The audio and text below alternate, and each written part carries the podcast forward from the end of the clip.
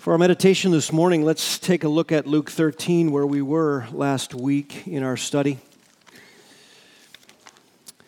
I was thinking about that text that Dan quoted, where Jesus says, "I will never leave you nor forsake you." This, of course, was Old Testament theology. This was one of the most humbling truths ever spoken by God to his people. I will never leave you nor forsake you. And it hits the human heart with such profoundness when you know God, because you know your own life. And there is every reason, every day, for him to leave us and forsake us. And yet he says, I will never do that. And just when Dan was saying it, I was gripped once again. That's so humbling. It also is a reminder that we often get God wrong when we think of him in his works with his people. The notion in the Old Testament that God is this swing fire God who shoots first and asks questions later, who is quick to deal out retribution, who's this God of wrath. I mean, even when you talk to pagans in the culture who have heard things about God, whatever, they often say that, the God of the Old Testament is just this wrathful, angry God. And then we'll often contrast that at times, wrongly so, with the New Testament, as if it's a different God somehow. As if somehow we've entered into some era where sin is winked at, nothing is actually dealt with, and God sort of loses his divine spine. None of this is true. In fact, you cannot conceive of God and his character and his perfections and his goodness without seeing all of them at work. And indeed, it is true. The cherubim and the seraphim did pronounce and do pronounce eternally around the throne, "Holy, holy, holy is the Lord of hosts." It is true that he's holy, and it is true what he said to Moses, "You cannot look at me and live as a human being. There must be some protection because you do not measure up." Until you are given grace at a level that will bring glory to me in utter perfection, you do not measure up. You would die. What a gracious thing to say to Moses, "No man can see me and live, so Moses, I'm not going to let you see me." What a kindness. We often get God wrong, and we come to this text that we've been in, and we finish it this morning, the end of Luke 13, with this very thing on the lips of Jesus. The God-man, Jesus, who is the full explanation of the Father, John 1:18. Here is what God is like, and he expressed it over and over and does the same here as Luke records for us. You remember that in this section, beginning in verse 31, man was scheming again. The Pharisees were scheming with King Herod. They were using him as a bit of a pawn. Herod was a nervous, sort of neurotic guy, and the Pharisees used him. But their scheme was the same all along. They wanted to sort of push Jesus to Jerusalem, get him under the power of the Sanhedrin, so that could come crushing down on his head, and they could get rid of him. And this was, of course, Satan's scheme as well. He wanted to end God's sovereign plan. We just sang of God's sovereign rulership. God has a plan. Nothing can stop it. And nothing can move it in a different direction, speed it up, change what the plan was when God himself came to earth as a man to do this great redemptive work, which Jesus points out to them. He says, verse 32, you go and tell that cunning vermin, Herod, that I cast out demons, perform cures today and tomorrow. That is to say, I have power over supernatural forces, power over disease and death, and a scheduled mission. There's nothing you can do to scheme against it. You're a mere human puppet king, really. And the third day I'll reach my goal. Nevertheless, I must journey on today and tomorrow and the next, for it cannot be that a prophet would perish outside of Jerusalem. And here he brings in Israel's ugly history. Look, you want to take my life. I know that. That's your history. That's the history of your people. I come as your Messiah and say you must acknowledge that you are imperfect and condemned and need a Savior. You keep telling me you don't need a Savior. You're righteous on your own. And no wonder you stone every messenger brought to you. No wonder. And why such an ugly history mentioned here again? Because this is the great contrast. Everything in us, by the time you get to verse 33, is a sense of disgust. How can it be? Every prophet that came to them, they slaughtered. Every prophet got stoned. Every kind gesture from Jesus was treated with contempt. And now here, the Messiah himself, he's on the way to Jerusalem to die for his people, and they'd like to end him early because they hate him. They hate his message. They hate his person. They hate his power. They hate the fact that the people are influenced by him, and they want the people's influence because they want the people to worship them and say that they are holy. This is just flat-out arrogant jealousy and the height of pride. That is Israel's ugly history, and Jesus goes to his death for them. And it sets up, as Luke wants us to know, a contrast. The contrast between what we deserve and what God does. Notice the breathtaking compassion of God as Jesus expresses it here, verse 34. Oh, Jerusalem, Jerusalem. This is the holy city. This is the place where the true God is to be worshiped. He's supposed to be worshiped. This is the place where worshiping in spirit and truth is to be the pinnacle, the height of all of it. This is God's people. This is the center of all of it since the beginning. Jerusalem, the place the world is supposed to come to learn about God. And Jesus begins to express the breathtaking compassion of God. First of all, you note here that it is heart-rending. It's heart-wrenching to Jesus. It is emphatic. Jerusalem, Jerusalem. Jesus becomes here emotionally overwhelmed. Think about that. He'd just been schemed against. He just had to say, hey, go back and deliver the message to Herod. He's got no power. He's a king, but he's a human king. That's nothing against me, against God. And then he says, and you, I have to go to Jerusalem because it is true. Every prophet dies in that holy place. You kill us all. Of course I've got to go there. And in that moment, Jesus becomes overwhelmed emotionally, gripped emotionally. He's broken in his heart over the situation of his people. It's equivalent to being emotionally gripped as when you would grab someone's face and show them your eyes, and your eyes well up with tears, and you're trying to say the most important thing you could ever say to them. That's this moment for Jesus. Jerusalem. Jerusalem. Look at the 19th chapter of Luke very quickly. He'd say this again, very close to his death. Luke 19, verse 41. And when he approached Jerusalem, he saw the city, and he wept over it. And he said, if you had known in this day, even you, the things which make for peace.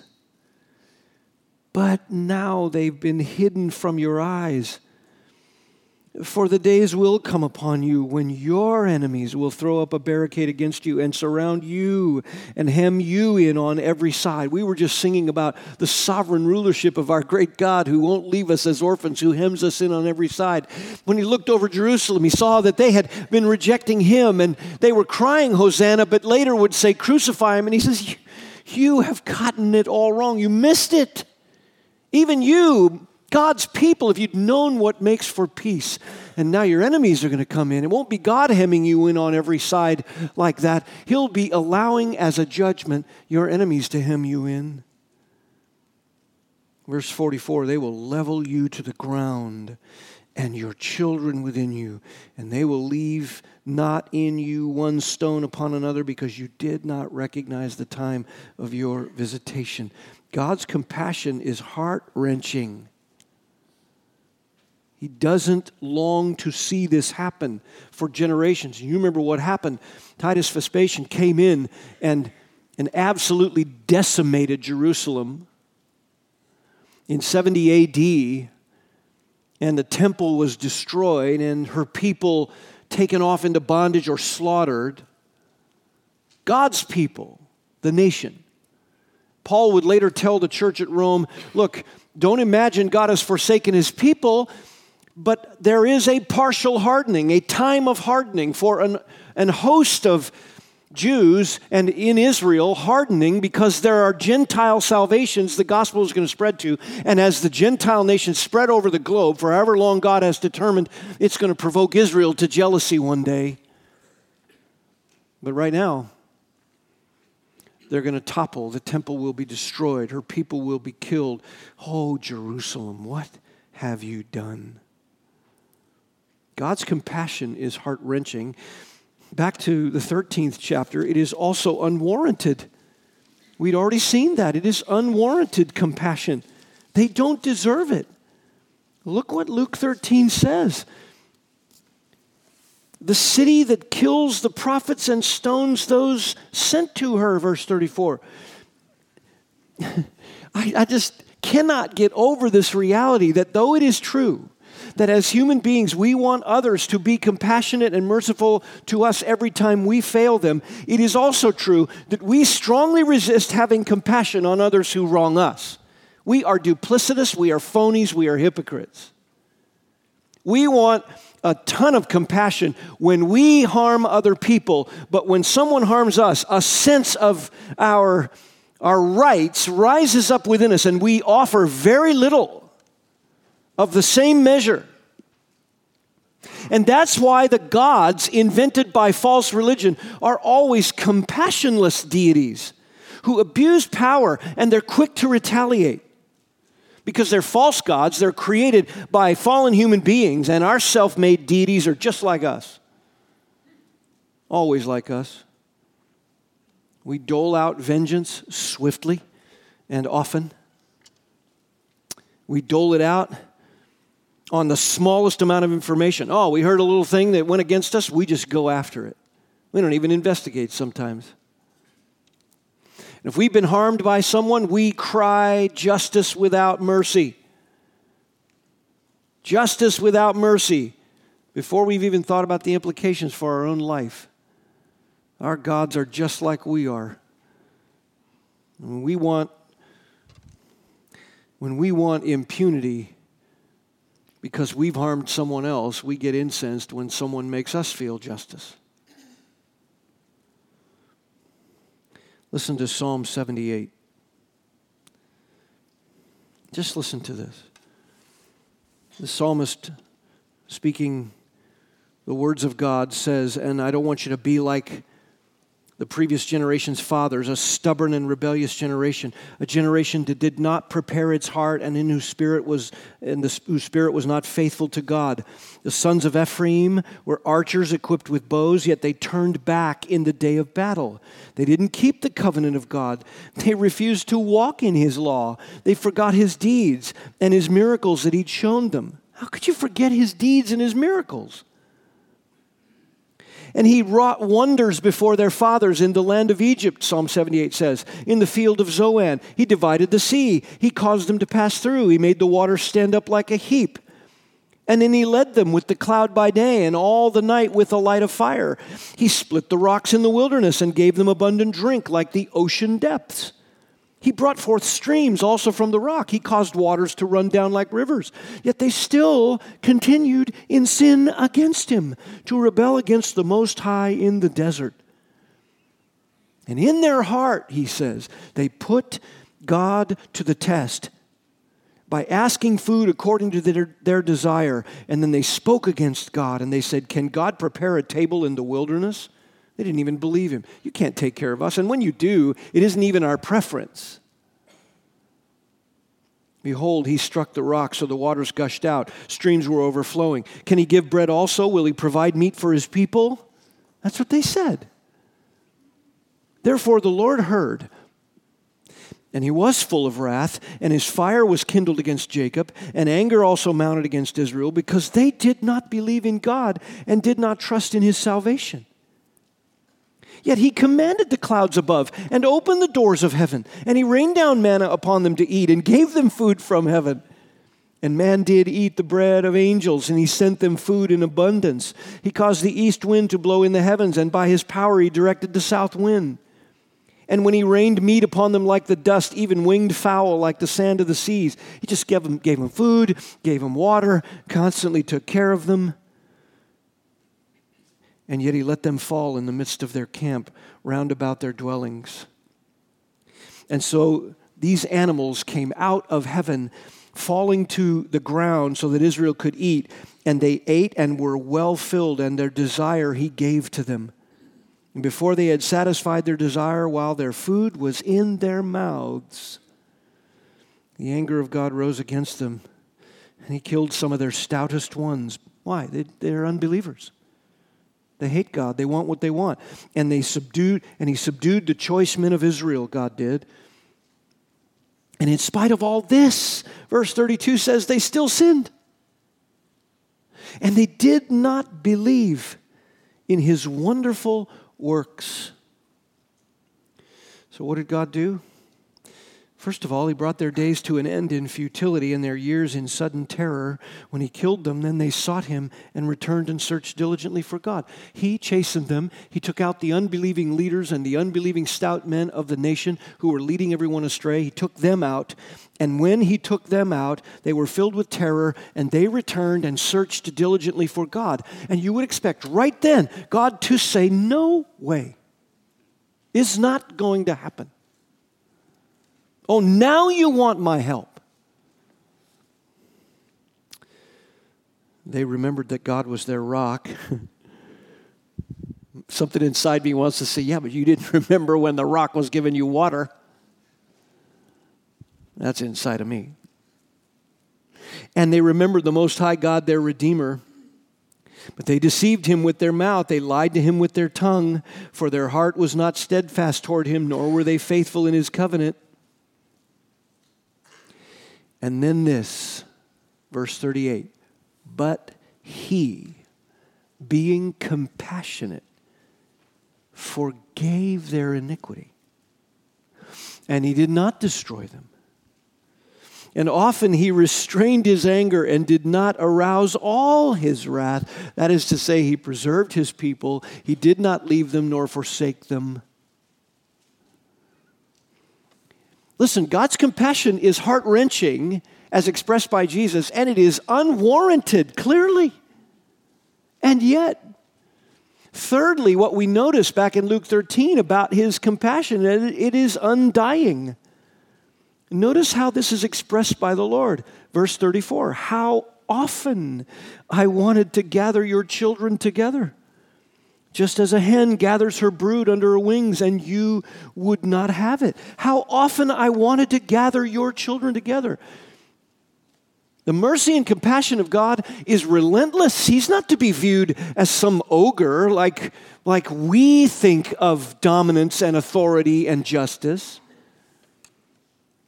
You want to hear the compassion of Almighty God to save souls? Then listen to the heart of Jesus right here. Because this is the same nation that has killed her servants of truth again and again. This is the same nation who in less than 40 days went from worshiping Yahweh in their deliverance to worshiping a man-made statue of gold in less than 40 days. This is the same nation who was nothing in the sight of the global culture. They were small, they were insignificant, they were vulnerable, and they were literally, as cultures go, tossed aside without any hope of survival. And like an abandoned infant, Ezekiel 16 says they were left to starve in the desert, on the desert floor, as an infant that's cast aside, aborted. They were nothing. And God made them the people of his own possession. He made them something, and yet they were stiff-necked from the very first days. And even as stiff-necked people, he made a covenant with them, and he swore by his own name that the covenant would never be broken by him. I will never leave you. I will never forsake you. Why? Because he swore by his own goodness, his own character. which he wanted known. And this people were always walking away from him. They regularly judged him. You're not the kind of God that we thought could take care of us. They were always running to the false gods of the pagan nations around them. And they were violent and deadly against anyone whom Yahweh sent to them with words warning them and with offerings of forgiveness. They were violent and deadly against all of them. This same people. Look at Romans 10. Keep your finger in Luke 13. Look at Romans 10. We can't get around this. Notice how they are described in the letter to the church at Rome.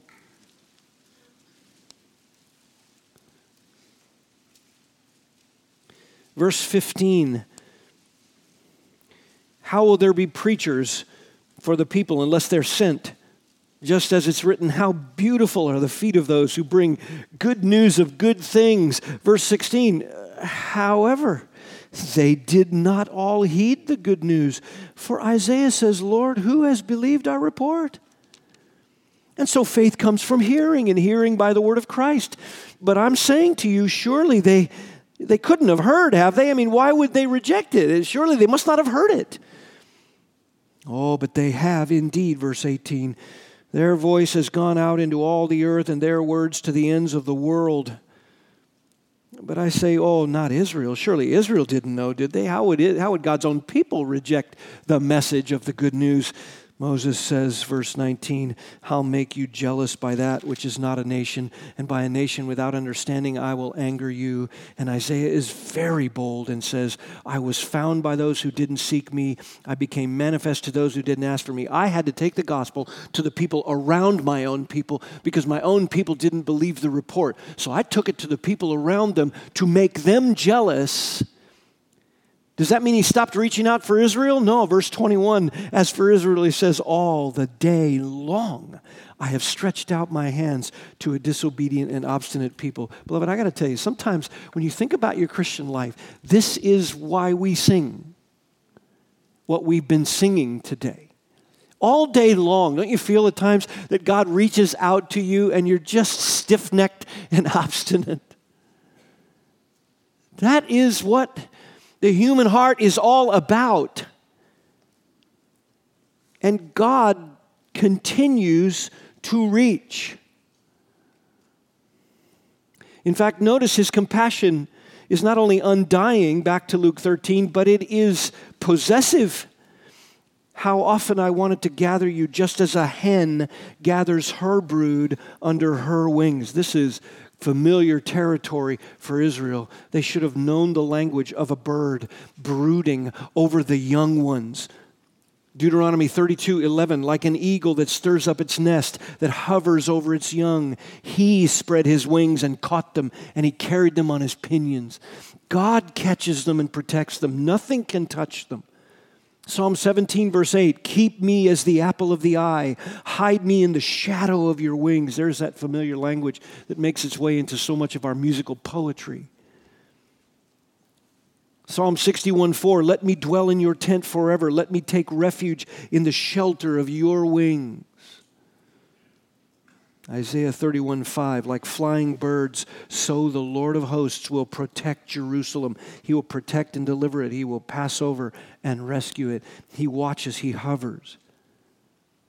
The terminology here that Jesus spoke was of a bird brooding because the young belong to the mother bird. She gathers them under her wings.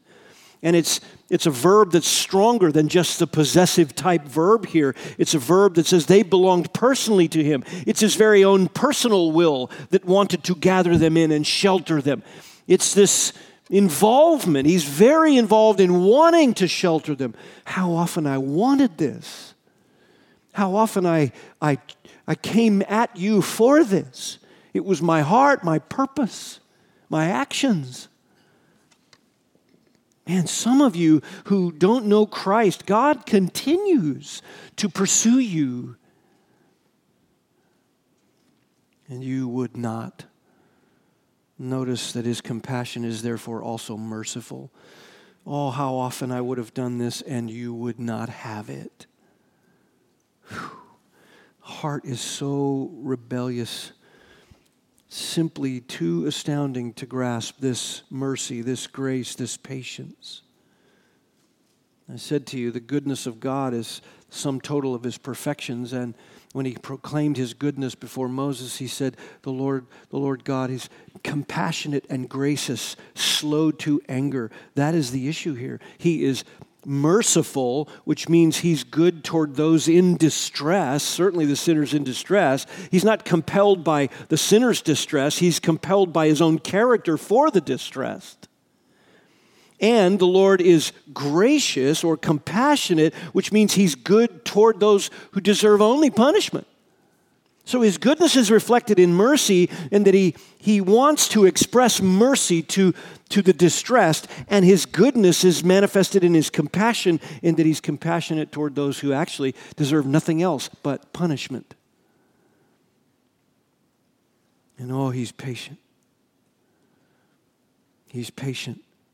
Psalm 103, verse 8, the Lord is merciful and gracious, slow to anger, and abounding in steadfast love.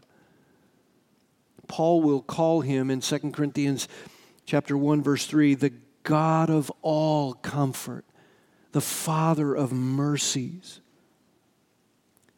In Christ, we are told to draw near to God's throne so that we might receive both mercy and grace. James chapter 5, verse 11, same thing. Scripture emphasizes that God's grace toward those who deserve only punishment. It's never obligated by anything in the fallen sinner. It is given freely because it is God's character. That's why he said what he said to Moses, I will have compassion on whom I have compassion. It is my prerogative and it is my nature, therefore I do it.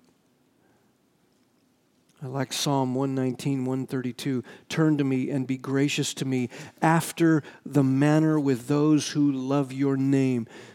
Be gracious to me, because it is the way you've always treated the people that are under your favor.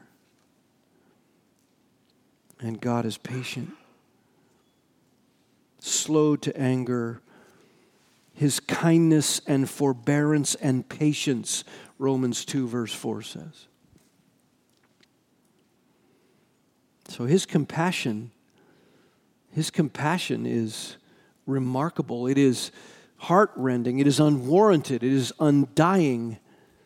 And his compassion is possessive. It is merciful. But notice it's also ultimate. It's ultimate. Verse 35, behold, your house is left to you desolate. And that should be where it ends.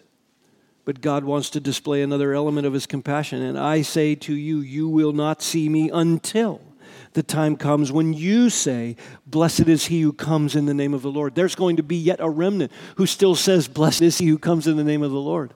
There will still be some who call it blessed.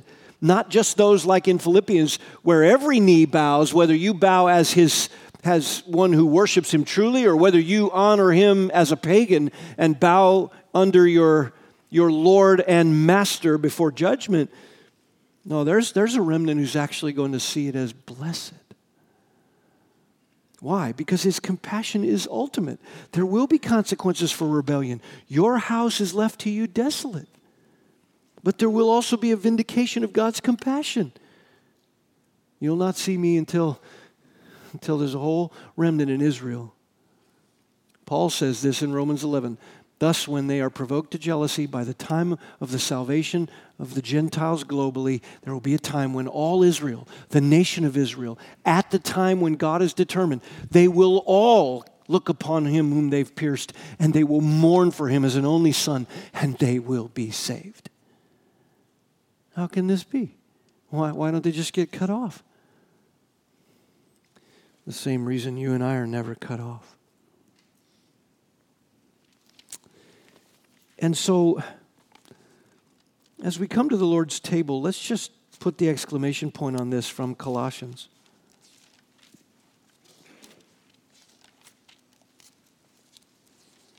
Let's put the exclamation point on this from Colossians. Notice chapter 3.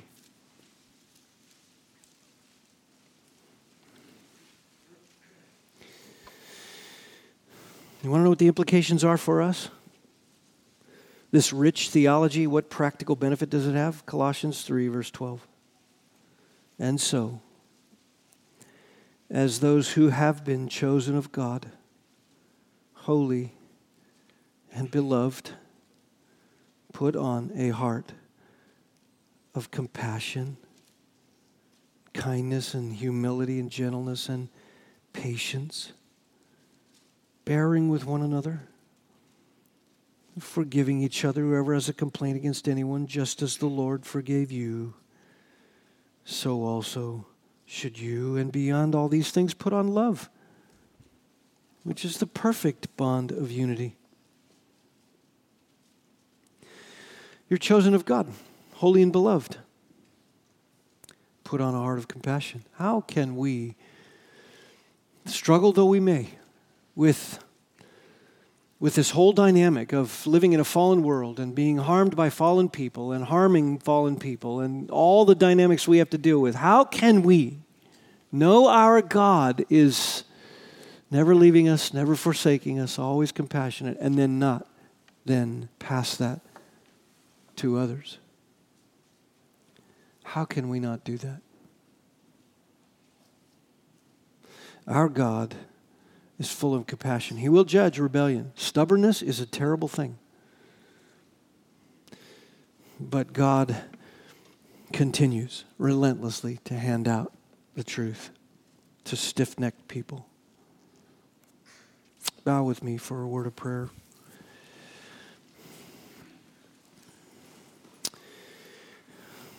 Take a moment in your heart, and if there are sins to be confessed, if there's wrong views of God to be repented of, if there is sinful fear and sinful and selfish perspectives and opinions, if there's resentments and bitternesses, if there's unforgiveness, and take it before the Lord, before we take the Lord's table. For we don't want to eat and drink judgment to ourselves because we've not considered these matters. Just take a moment in the quietness of your heart.